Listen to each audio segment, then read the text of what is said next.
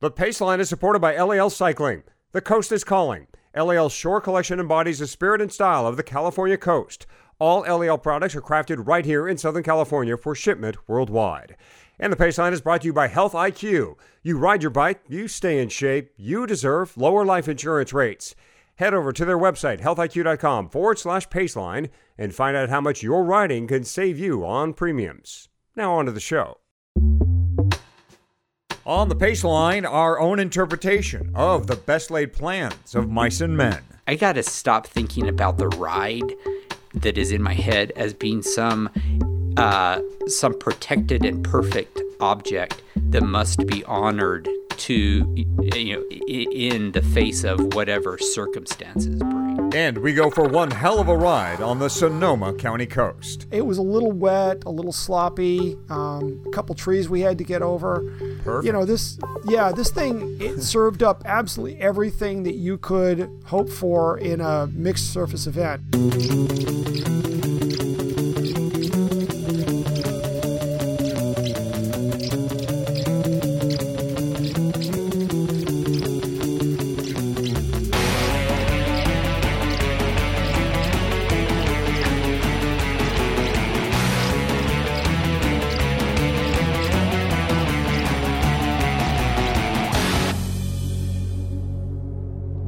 The Paceline, the podcast on two wheels. Welcome to show number 67.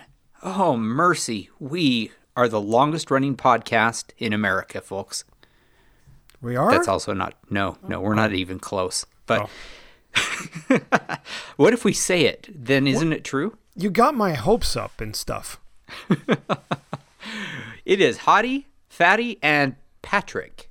Patrick Brady of Red Kite Prayer fame, not Patty. You're going to I've decide been what you're given to going to call me at understand that you're not right? a big fan of that of that uh, nickname, Patrick. Well, I, I already had one nickname. I wasn't sure I needed a second one, but you know, I hey, I can play along. We can put it out can- to a vote. You can never have too many nicknames. I, that is that is That's sense. probably true. you know, it, I was going to say it's probably false, but anyway. So we are on iTunes and everywhere that you listen to podcasts, and we're going to ask you to rate us, review us, and just in general, let us know what you think, whether it is in the comment section at Red Kite Prayer or on iTunes.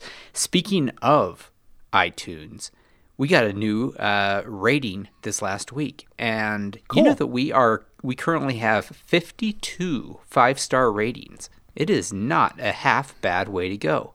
There is just one problem with our show, according to this latest review, which I'm going to read. It's only weekly.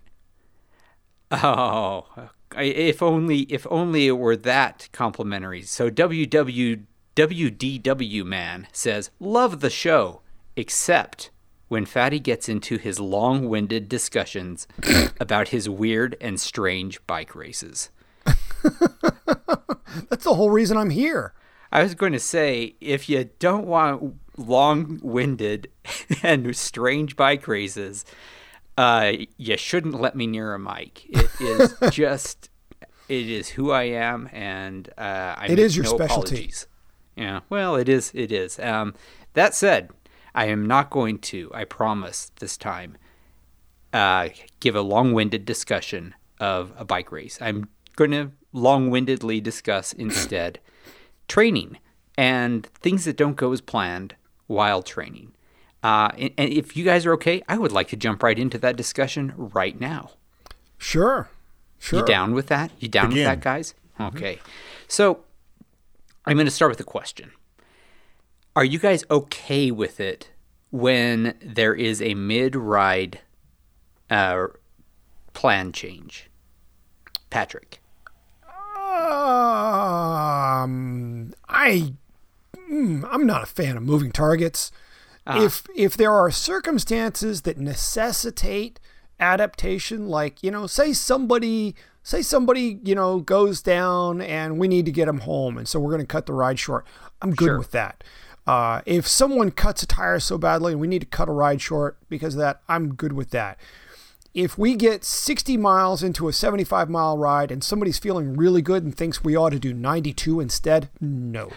That's a big fat sack of uh uh How about you, Hottie? What do you think? I, I can totally roll with it usually. If somebody says, we're cutting the ride short and I want to go longer, I go longer. If the opposite is the case, they want to suddenly go longer and I'm not into that, I just wave bye bye and go do my own thing. If I want dirt and they want pavement, I head for the dirt. So I I don't uh, make my plans around others. I make my plan, and if my plan fits into somebody else's, terrific. And if it doesn't, so be it. If it kind of matches up for a short time, that's cool too. So that's kind of how I've learned to operate over time because inevitably you end up either training on someone else's plan, working on someone else's time, having to go down with someone else's crash or someone else's problem and it gets in the way of what you're trying to get accomplished if you're actually trying to train. Now, if you're just out to ride and do whatever, then eh, you, you you just ride with uh, roll with the punches. See, I'm sort of in between the two of you. I, uh, like Hottie, am willing to go along and and just enjoy whatever the ride brings. But I'm like Patrick in that deep underneath, I'm kind of irritated if the ride changes. And I don't know what that says about me, but I'm pretty sure it is not something good. that I, I am passively aggressively against ride plan changes. That if we are going and we have had a, you know, we've got a hundred mile ride plan, and 60 miles in, someone says, you know what, I feel like 120 or I feel like 85. I am like, okay, that sounds good. And underneath, I am seething. I am like, no, we said 100 miles, but I don't say anything.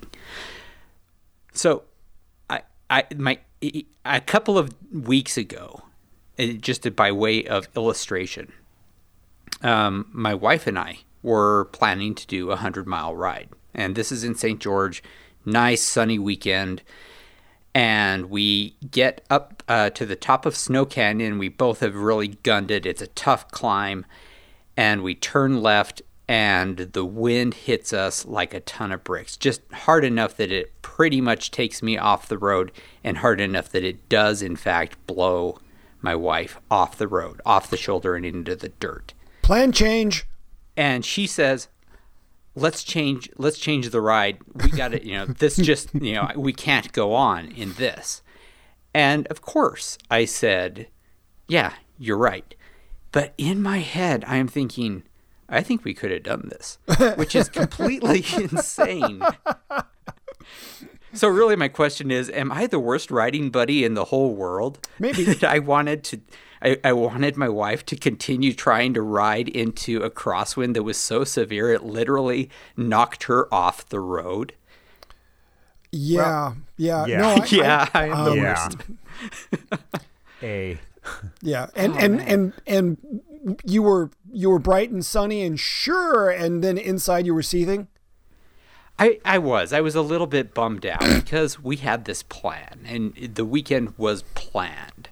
But here's the thing: we we went ahead and rode, you know, turned around, retraced our steps back to uh, the place we were staying, and agreed. What if we swap out to mountain bikes and ride dirt for a while? Because there, you know, there was some protection from the wind, and also wind isn't quite as much of a factor when you're mountain biking anyway. And so we go on a mountain bike ride, and it turned out pretty good. And then the next day, Okay. Go ahead.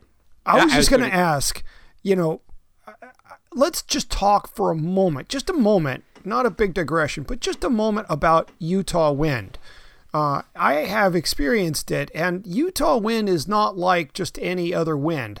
I've only other been I've only been to one other state in the union where I disliked the wind as intensely as I did in Utah, and that was Oklahoma. Uh, you know, it's it's not always it's that bad. I mean, sure. And of course, you know, desert wind different from alpine mountainous wind, and gusty wind is in the spring is different from uh, what you might get in the summer or autumn.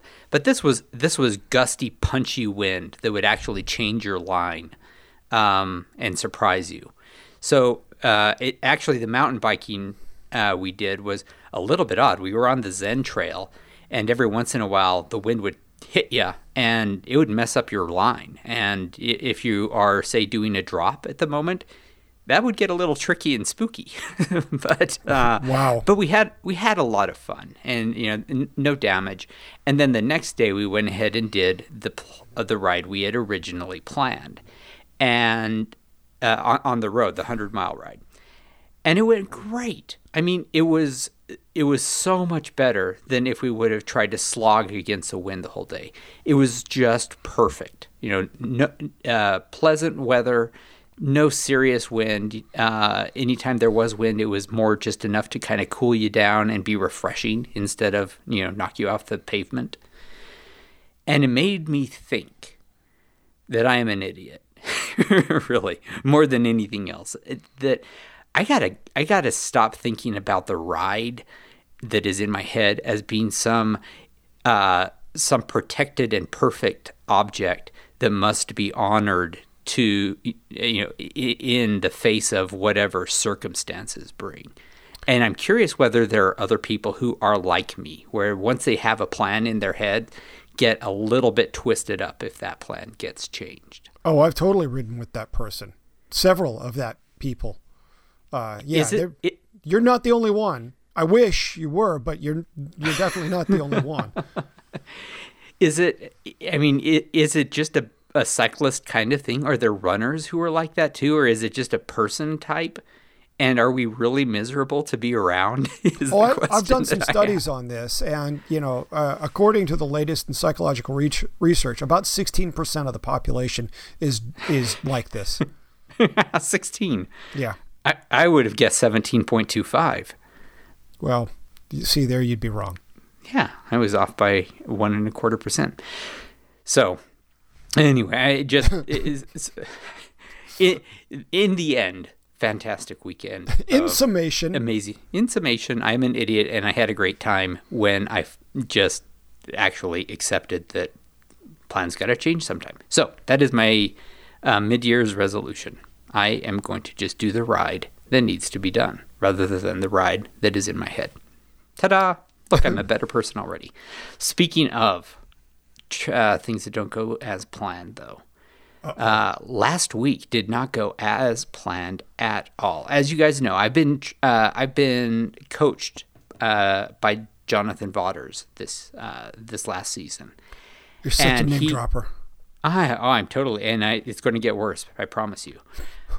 well, he joy. Gave, he gave me a a plan for like nine days a little while ago because I don't know he had something going on I guess I don't know what it was um, and so I I'm doing this and my week just falls apart I have uh, I have plans that uh, fall apart I have work that becomes really intense and stressful and I just have reasons that I can't do things as I ought to.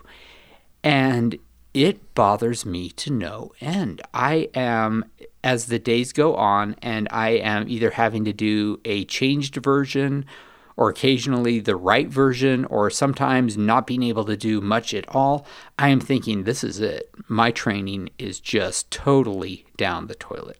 So you're and, saying that when your training plan uh, gets gets out of whack, you get upset? Yeah. Yeah. wow. When the plan goes awry, when the plan changes, you get oh wow. I had I didn't I, see that coming. I seem to have a brittle personality, guys. I seem to be a little bit inflexible. Is what I'm is what I'm I was just, through this. I was just going to offer that therapy. maybe we were detecting a theme.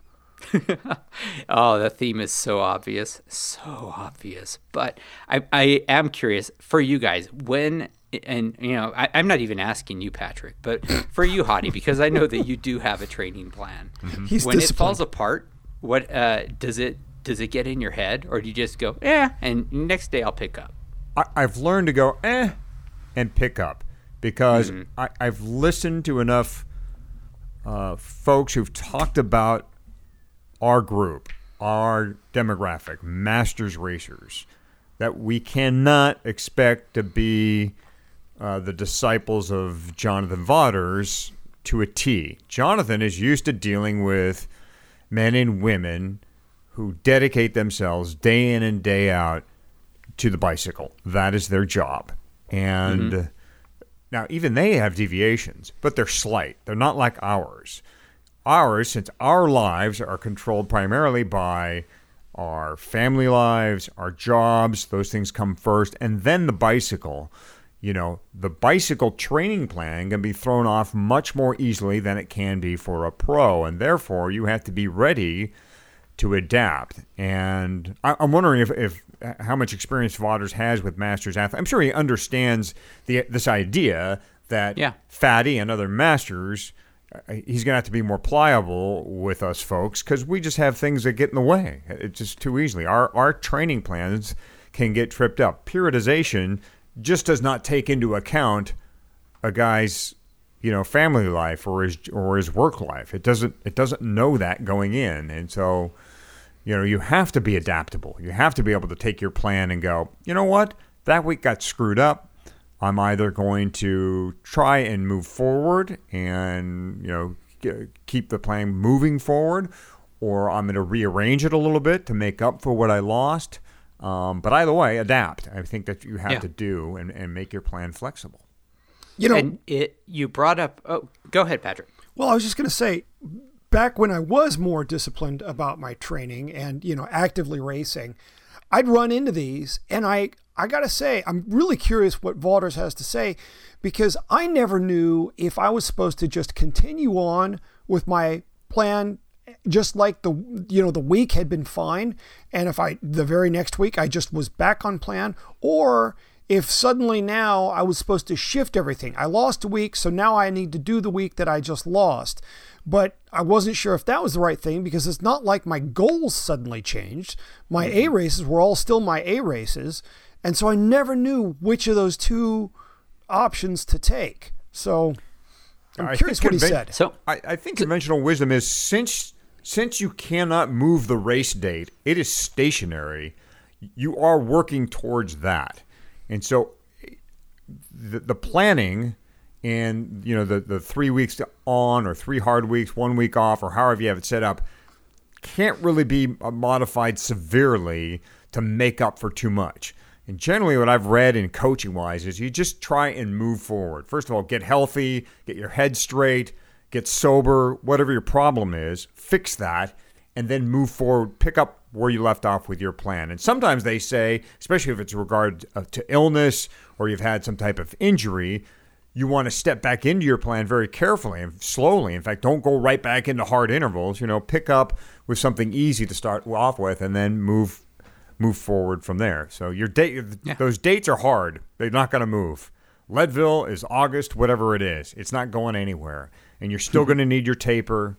You still need need your rest week going into that. So everything backs off, backs away from from those hard dates, and not much you can do about that. But yeah, Vaughters probably So- has a more scientific answer than that. Actually, his is a little bit more philosophic than uh, than either of yours. Here's what he uh, replied because I sent him a, a semi-lengthy email describing how stressed I am and how things had kind of come apart for me, and he replied with this: "I don't think you should be so stressed. Training isn't like putting money in the bank. It doesn't always accumulate to the sum you think it will." Training is about constantly stimulating the body in a new way that forces it to adapt. If you rode five hours every single day, even though your bank account would have a lot of miles, you wouldn't be very fast, as after six months or so, your body would no longer perceive five hours as stimuli. Mm-hmm. You don't need to take a rest day today, meaning today. So I'm working out today. Do the workout you missed last Tuesday with the short accelerations. Tomorrow, do a workout that you missed last Wednesday with two and a half hours at 225 watts. So that's my, you know, it's the hey, don't not necessarily a don't sweat it, but you know things happen. Don't be so stressed. Move forward. Here's the next workout. Um, I just got to say, having him as a coach has been fantastic. You know, his uh, let's take things as they go. You can't change the past. Here's let's move forward. Awesome to work with. I yeah, it just sounds absolutely yeah, like you said, fantastic. It's it's remarkable, you know, the degree to which uh, he's empathetic to your situation. You know, even though, as Hottie noted, you know, he's used to dealing Yeah. with people for whom the bike is the number one priority in their lives. You know, and with you, it's not even number two or number three. So, Eh, number three. okay. All right. But yeah, We it- can bump the kids down some. no, the kids were there. The kids were there. The kids were there in family, family Okay. work bike. Right? Okay. Um. So anyway, I I I I, I think that was I think that was good stuff. I'm uh I'm a big fan of philosophy and doing things for the right reasons and in the right way, but I'm not always great at doing it. And I think that's the theme of the of this whole first section in this episode of the podcast. Flexibility not a bad thing. And certainly at least one portion of the cyclist universe, uh, of which I am a member, quite clearly can learn a thing or two about being a little bit flexible. And that doesn't just mean being able to touch your toes. So we're going to take a quick break right now for a word from our sponsor, and then a very serious problem cold coffee. That's next on the pace line. by you know tearing that totally apart and just basically not allowing there to be any sort of click. I hate clicks. I absolutely hate clicks inside of teams and, elsewhere in society. By not allowing that to happen, you know, allow new friendships to flourish, new relationships to flourish, and overcome that obstacle of, of people coming from different cultures.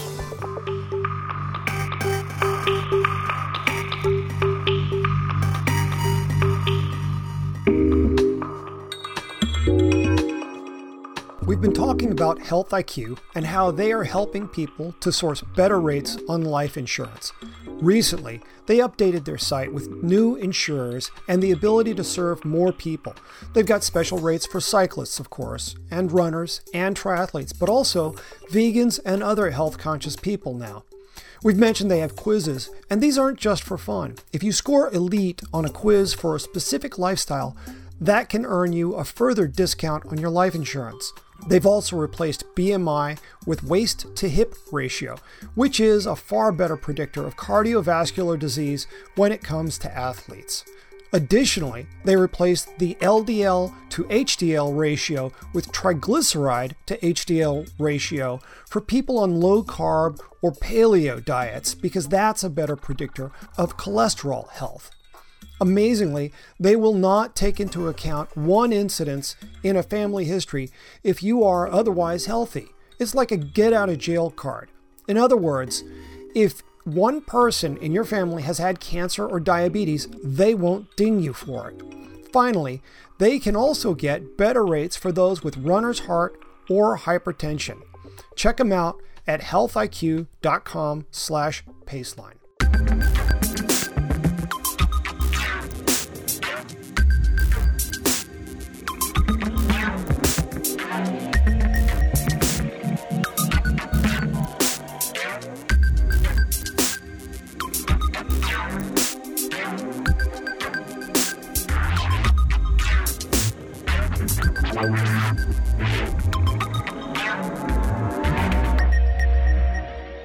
We are back. The Paceline, the podcast on two wheels. Patrick, Hottie, and Fatty. You notice that I'm very clearly saying Patrick, not Patty. so, we got some really great feedback on last week's episode about bike commuting. Uh, Hottie, why don't you run through that? Yeah. For, oh, first of all, folks, uh, next week here in California, at least, is uh, Bike to Work Week and Bike to Work Day. Uh, comes up uh, next week if you're hearing this show. Um, as, you know, as soon as it comes out. If if you're not, then Bike to Work Week is probably passed, and that's all right. Generally, the month of May is like Bike to Work Month, and then they have a week, and then they have a day. They even have a bike and walk to uh, school day. So there's there's all kinds of stuff going on in the month of May regarding this. Of course, we talked in depth about my new bike commute, my new job, and my new bike commute uh, last show, and we invited folks to Fatty. You put the call out to folks to to write us and tell us about their bike commutes and any questions they had, and we did. We got uh, several. Um, Several responses on RKP. Uh, Jeff wrote us, said his bike commute in Cambridge is a whopping 0.9 miles. Uh, Nice. Yeah, his total elevation gain or uh, descent is seven feet between home and work. I love that ride. That's a good one. So, I mean, that's a good example of I mean, if you live close to work, it's, it's riding is a great option. It's almost a must do if you can, if you're a cyclist already. Um, even in Cambridge, Massachusetts, where the weather can be horrific. But he says even on the hottest summer days, he's able to make it without breaking a sweat, in part because most of the route is in the shade. Lucky Jeff. Thanks, Jeff. Uh, Tom and Albany uh, bike commute 11.2 miles each way, two to three days a week. His tip number one tip stash clothes in a locker at work. Yes, I'm doing that. Tip number two if you want to take a longer ride, get up a bit earlier and do those extra miles in the morning. Yeah, except if you have to be at work at 4:30 in the morning, and then Yeah. pretty much you got to do it afterwards. Um, tip number three: lights, bright ones. Uh, lumens are everything for Tom. Uh, agreed. Again, if you don't live in an urban environment where you have street lighting like I do, I have lots of street lighting. Then, you know, a good. What do you think, Patrick? Uh, what's a minimum lumen count if you don't have good street lighting? What do you like to see? Oh, well, you know, the funny thing is, the less ambient light there is, the less powerful uh, your lights need to be to overcome that. So if you're out in the deepest, darkest wilderness, you know, 600 lumens will really do just fine because your your your eyes have adjusted. It's when you're at uh, uh, like twilight, you know, and dawn, where there's some light, but you still can't completely make out the road. That's when you need a really powerful light to illustrate everything because you know uh, your your pupils are a little more dilated, and that's honestly when you need the most help. And Do you guys of the have ma- favorite lights? I'm a big I love fan my- of Design. Yeah, Lezynes. I love my little exposure. Uh, again, the British company. They're kind of they're expensive, but uh, made of really nice materials. I've had no problem with it. So exposure. And NiteRiders, you know, uh, good light usually. So I like Yeah. those. Yeah. Um, Yeah, I I have a NiteRider 1800 on my bar and on my helmet. That's for mountain biking, night riding, as opposed to commuting. But that is enough uh, light to actually set nearby objects on fire. I just have to focus the beam. You know, Uh, one of the Knog has a. I was I'm just going to say, Knog Knog has a new series of lights coming out with uh, easily replaceable batteries, so you can buy several batteries and just interchange the battery uh, with the the actual light. Um, Nice. So some sometime this summer that should be out. They, they sound pretty cool. Uh, we also heard from Eric. He says why he he explained why he does not commute. He says because it is 35 miles each way, and there's no safe way to get there on the roads where he lives. So yeah, sometimes uh, distance can be an impediment. 35 miles, I think, would be a stretch for a lot of people. I ran into a guy uh, riding from Long Beach to Santa Monica. He said he did does it a couple times a week, and told me that was about 32 or 33. A couple times a week, he, he knocks out that commute. So pretty cool. Uh, James us said he'd love to hear what people use to carry items with them on their commutes: backpack, messenger bag, uh, saddlebags. Um, for me, I've been using a, a one, or I actually have two things I like to use. I have a CamelBak. I love this bag. It's actually a runner's bag. It's a CamelBak Octane. It's their hmm. Octane series, and I use the 1.8 liter. It's expandable as a zipper. You can expand the bag, and what I love about it, mo- well, it's light first of all. Um, it's not sweat proof, you get a little sweaty on the back with it. I love the little zipper side pockets that I can open and close without taking the backpack off. You know, right around, you've got the kind of the belt clasp area, the lower clasp area, and along the side there, there's these two little zipper pockets. I can fit a phone in one, I can put my keys or what have you in the other.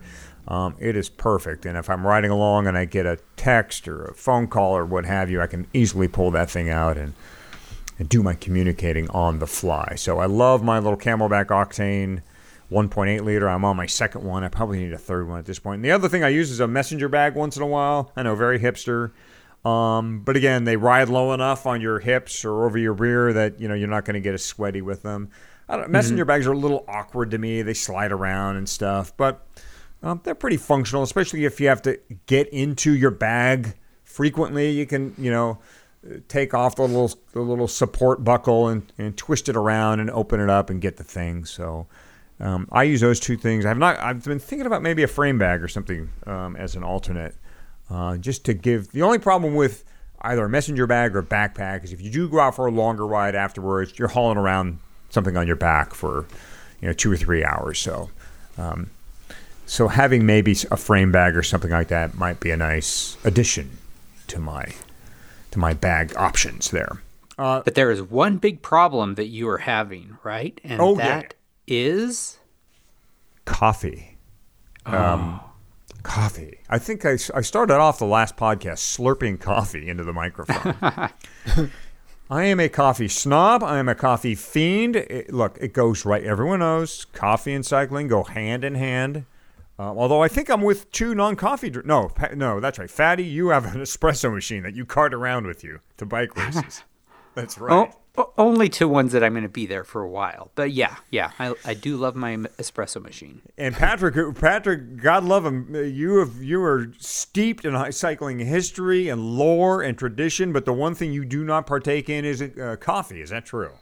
It's true. And my mom owned a specialty coffee and food store in oh. Memphis. I could have oh, gotten any bean on the planet in any roast and, you know, either whole beans or ground. I yeah, I had access to everything and my my body this was like a, you know, a foreign object or, you know, a, a, a transplanted organ. My body just rejected it. Well, I, I am a bona fide coffee snob. I buy single origin beans. I brew with a Chemex or with a Hario pour over. I have a French press. I have like five brewing methods here. Uh, office coffee just does not cut it for me. Um, so I like to cart my own coffee around uh, when I can. Now, here's the problem with my new commute: is the coffee gets cold on the right end. What I'm shooting for here is a coffee, a tumbler, or a coffee, a travel mug, or something that can transport coffee for a half hour to 35 minutes, somewhere in that range, without the coffee getting cold. And I would ideally like for that tumbler or that travel mug to fit in a bicycle bottle cage. Um, I have a Klean Kanteen, and it will fit in some of the old style, you know, metallic cages. Some of the new plastic ones or carbon ones, no good.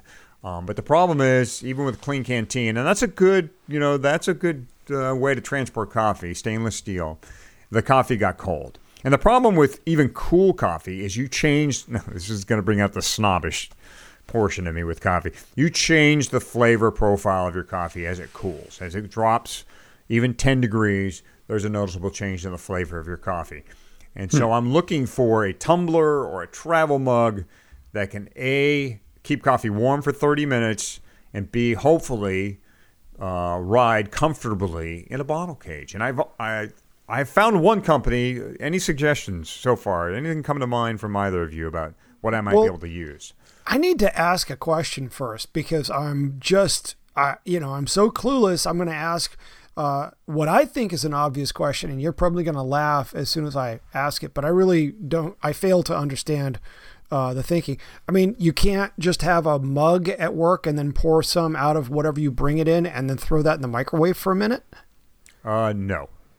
That would be Well, I, like I, I assumed that the answer was no. a no, no, no, no. I would be like taking a you know thirty dollar a pound steak and yeah, and trying to nuke right. it. It just doesn't work. Yeah. Okay. Again, flavor is going to get destroyed. Reheating coffee is another way to destroy a good cup of coffee. Okay. Um, well, you know, asked and answered. Um, the thing I wonder, you know, given that they're so good at cover- carrying liquids in so many ways, you know, have you tried any of the CamelBak uh, Forge vacuum insulated uh, tumblers?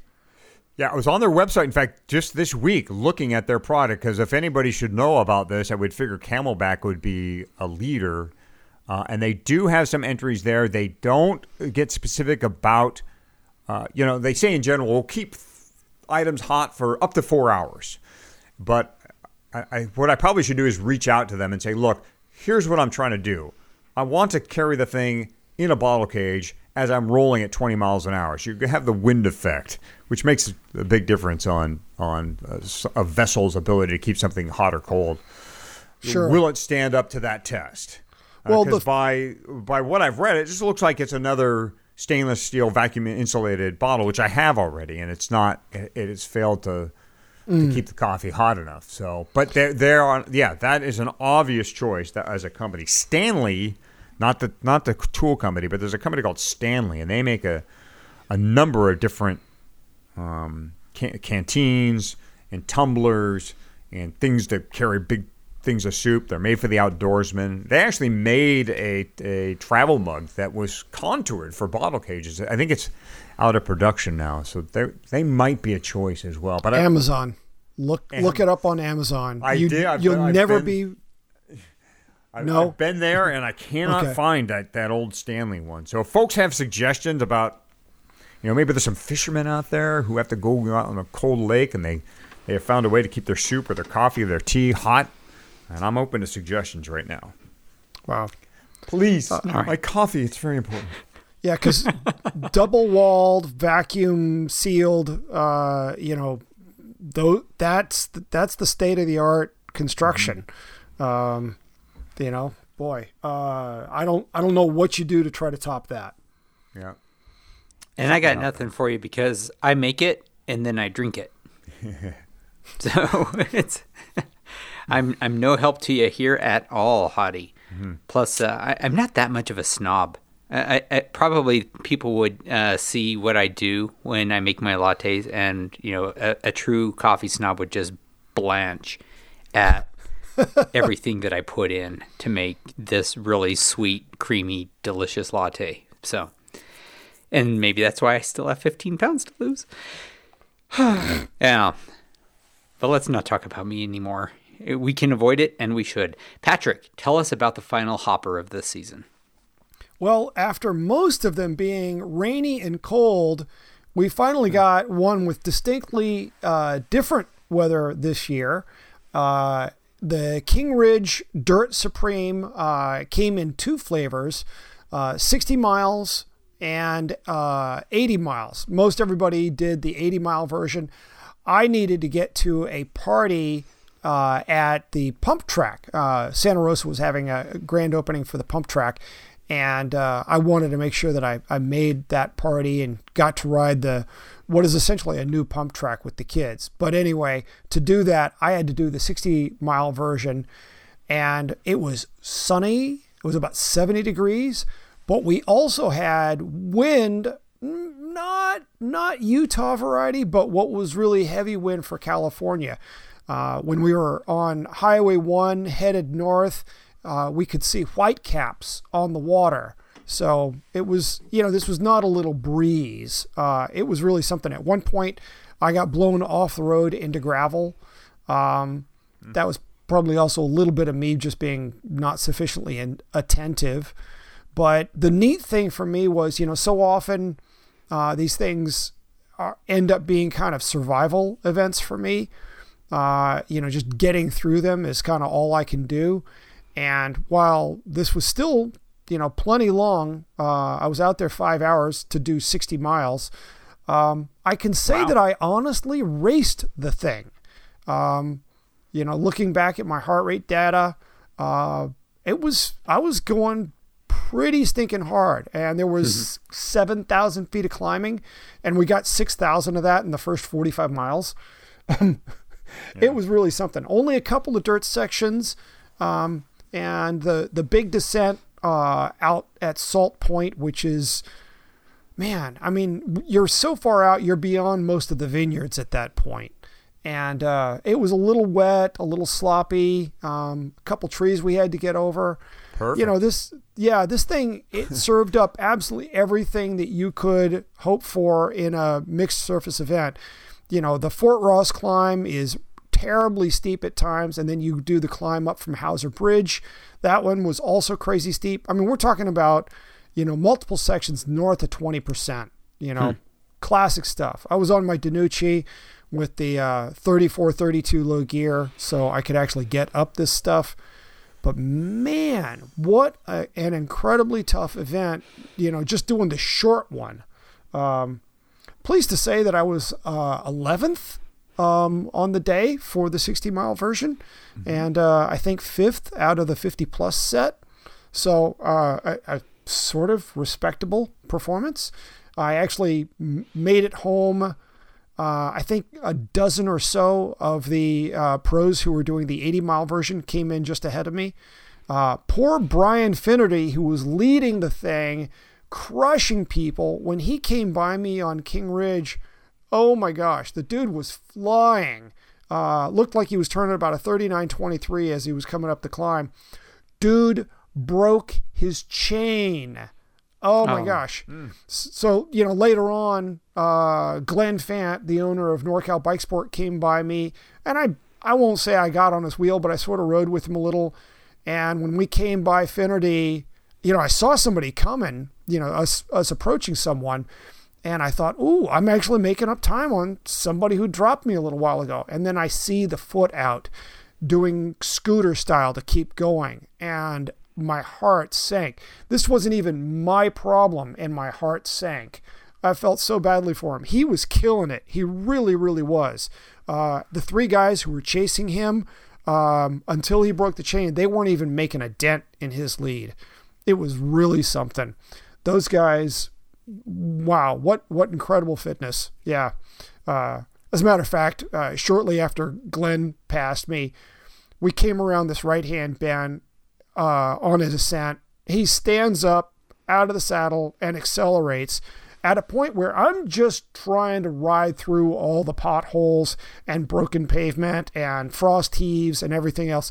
Dude gets up, you know, turns on the power and accelerates into the descent. I was like, okay, thank you. Moving right along. it was it was really something to see. So I've got a lot to learn about riding around here still.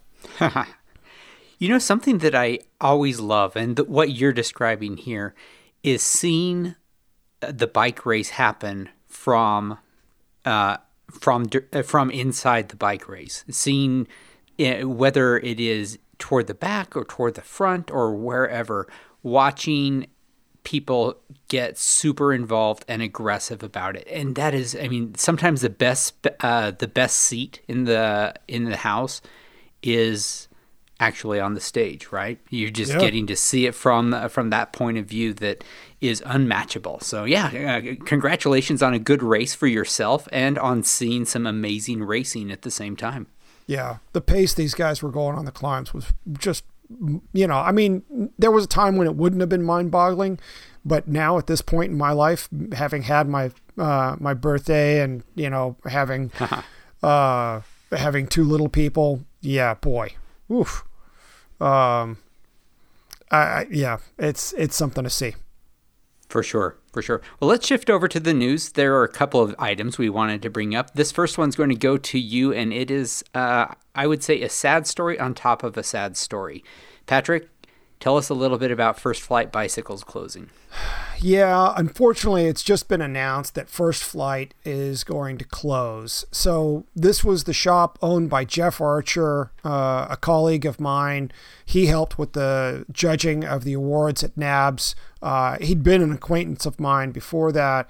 You know, uh, when he was hit by the uh, by the uh, impaired driver and killed, this wasn't, you know, how to put it. Um, losing him as a judge of NAHBS was a very tiny thing within within his life. Uh, he meant a great deal more to a great many other people. Uh, Wes, the manager of the shop, certainly, you know, his wife Julie. Uh, he has two sons. You know, this was uh, a big thing in a lot of lives. Um, and it was initially announced that the shop would stay open but uh, it's been 10 months now and it sounds like this just isn't a sustainable permanent solution. So unfortunately uh, the stock is going to be sold off and the shop is going to close. And it's just such an absolutely tragic footnote uh, to uh, a shop that has been so incredibly well respected uh, within the industry and within that local community. Yeah, yeah. Uh, tragedy on a tragedy. It's uh, sorry, super sorry to hear that. Um, on a much brighter note, tell us about this uh, a, a bill that did not succeed, a bike-related bill that did not succeed. Michael. Ah, yes, that would be the rolling stop sign bill in California. This is a, a law that's actually been in existence in Idaho since 1982, and the idea is that cyclists are allowed to treat uh, stop signs as yield signs. Now, California had finally decided to introduce a bill. In fact, it was uh, introduced by Assemblyman Jay Obernolte. uh, was uh, slated to go through the legislature this year. By all indications, it had a really good chance of getting through. The major players are obviously the California Bike Coalition and all the local advocacy groups were behind uh, the bill. And uh, again, it was modeled after the, the Idaho law that's been around for a long time now. And Idaho has shown that, look, this yield law, this, this stop sign, rolling stop sign law, actually makes cyclists safer, um, makes everyone safer. They had the numbers to prove that. So long as, you know, people aren't being reckless. And this has no, uh, this had nothing to do with red lights, only with stop signs. But uh, the bill got its first here in California, its first committee hearing at the Transportation Committee, uh, and uh, folks started turning out against this uh, bill real quick. Uh, so much so that Assemblyman Obernolte decided to to pull the bill over concerns uh, put forward by law enforcement, automobile organiz- organizations, and advocates for the blind. Um, evidently, some of those folks came up and said, Look, we fear that if you have cyclists rolling stop signs, they could run into somebody uh, who is blind and unable to see the cyclist coming. So, for those reasons, those put forward by cops and by, I would imagine, AAA, um, the bill has been pulled for now. Obernolte says he's going to go and try and work with those folks, explain the bill to them, how it works, see if he can put any kind of language in it that will take care of their worries and then reintroduce it at a later date. So for now, California will be without a rolling uh, stop sign bill, and Idaho will remain the lone state that, that has one. So I actually got it backwards. I was excited. I thought that that meant I thought there was some legislation that was going to prevent a rolling stop um, that had been pulled, but no, it went the other way for us. Yeah. Yeah, I should pay more attention in school. well, you're in Utah. This is California. But I mean, this would have been a big deal, I think, nationwide. I think you would have seen other states look to California and go, hmm, okay. I mean, it's one thing that Idaho has it and has had it for a number of years. But when California does something, it does cause this ripple effect across the nation. We saw this with e bikes. I mean, California passed e-bike legislation that le- uh, legitimized these types of bikes and categorized them, and now other states are starting to follow on that front. And I think the rolling stop sign would have would have had kind of the same effect nationwide. Yeah, there are probably some some states that would have said, "No way, you're not going to do this." Rural states, possibly. Um, but I think otherwise, if California would and and probably still will try and go ahead with this, you would have seen a kind of a nationwide effect on it. Well, that will teach me to sleep through the pre-podcast meeting. you sounded so, awake. Uh, do I? I just snore very alertly. Let's move on to the Paceline picks, and I'm going to go first um, because I've just got a real nice nap. No, um, this is an item that I have not recently bought because I have not needed to buy one because they last forever and are perfect just the way they are. I am talking about my very favorite bottle cage, which I have at current count more than 20 of. And it is the Arundel Mandible. Do you do either of you have a bottle cage that you absolutely love because they are just perfect and do not ever ever eject a bottle? King cages. Titanium like Yeah, titanium uh, bottle cages from King. Yeah. Sweet. How about you, Hottie? Uh, good choice, Patrick. Um, I like the Lezynes. Uh, they grab mm-hmm. on the side of the bottle instead. Of, you know, usually they have that that lip um, that holds the bottle down. Um, yep. The Lezyne has two on the side. Um, you have to know how to insert and pull the bottle out properly. You kind of have to tilt it forward and angle it in a little bit. But man, those things hold super, super good. So I, I tend to favor those. Um, what else do I have? I have the side loading cages too by Specialized. Those are good for sure. tight frames. So everyone's getting three Paceline picks for the price of one. So uh, let me quickly say my favorite, the Arundel Mandible. I have never, ever, even once had any bottle eject. It is light, it is good looking, it is black, and it is just a perfect bottle cage. I just, I, have never had any trouble. The reason that I'm thinking about it is because my stepson just bought a new bike and texted me, What bottle cage should I get? And I said, You should get the Arundel Mandible. Mm-hmm. And he replied a few minutes later, $70. And I, I looked. Oh, and to be honest, it has been so long since I've had to buy one because these bottle cages have outlasted multiple frames. They just go, you know, from from bike frame to bike frame and move them around. When you have this many, it's not like you know my stable isn't growing; it's just churning. Uh, but it is uh, it's worth the price as far as I'm concerned. When it is that good and it is that reliable, uh, the expense is worth it. So that's my Paceline pick. Patrick, your turn. Uh, well, I mentioned in my uh, my Sea Otter coverage a new uh, kids bike manufacturer, Prevelo, and uh, two of their bikes showed up just yesterday for review, and I got them assembled and put the boys on them uh, for them to check out, and I'm really blown away at these bikes. They're uh, some of the models are a little more expensive than what you might find from other bike shop quality manufacturers like Specialized, but you know there are some things they're doing in terms of like you know lower bottom bracket, lower standover height, uh, a 20 inch wheel bike with a real air shock and a 10 speed cassette and actual hydraulic disc brakes. They're what they're doing at the price points they're they're reaching are really remarkably uh, value packed bikes. Again, they're not cheap, but for somebody who is going to buy a bike to go through probably a couple kids or wants to turn around and sell it after the fact and you know recoup a bunch of that investment, uh, these bikes are just absolutely remarkable. And it's a, a, testament to the vision of the owner and the product manager he's been working with uh, to bring these bikes to market. I'm super impressed. So we'll have a link to Prevelo uh, in our show notes. You know what you should do is put a really good bottle cage on those. well, they actually have bottle bosses, so you can there do you it. Go. There you go. Okay. I'll be checking the next photos on RKP for what you put on there. You got three good options from what I understand. Howdy, your turn. Yeah, the three of us were roughly the same age. So, quick question. In the 70s, when you were first becoming music aware, I'll say, what was your favorite rock band, Patrick? Oh, um, my first big favorite rock band was Led Zeppelin. Mm-hmm. Good one. Fatty. Rush. Rush. Yeah. Excellent Big choice. fan. Still Rush, am. Yep, Rush came to me a little later. I would say closer to 1980.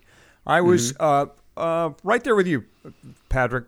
Uh, maybe a tie between Aerosmith and Led Zeppelin. I love Boston for the production value. I love what they did. So, but how about Kiss? Oh yeah. Oh yeah, I wasn't cool enough for that. I, I, I couldn't understand the makeup. Come on, so Detroit Rock past appearance. City. I know, I know, I know. I'm in the minority Strutter? here. I'm just saying what's true. Don't argue with who I was, man. All right. you Gene Simmons, it. Paul Stanley, Peter Criss, Ace Frehley, the platform shoes, the hair, the makeup, the entire Kiss army.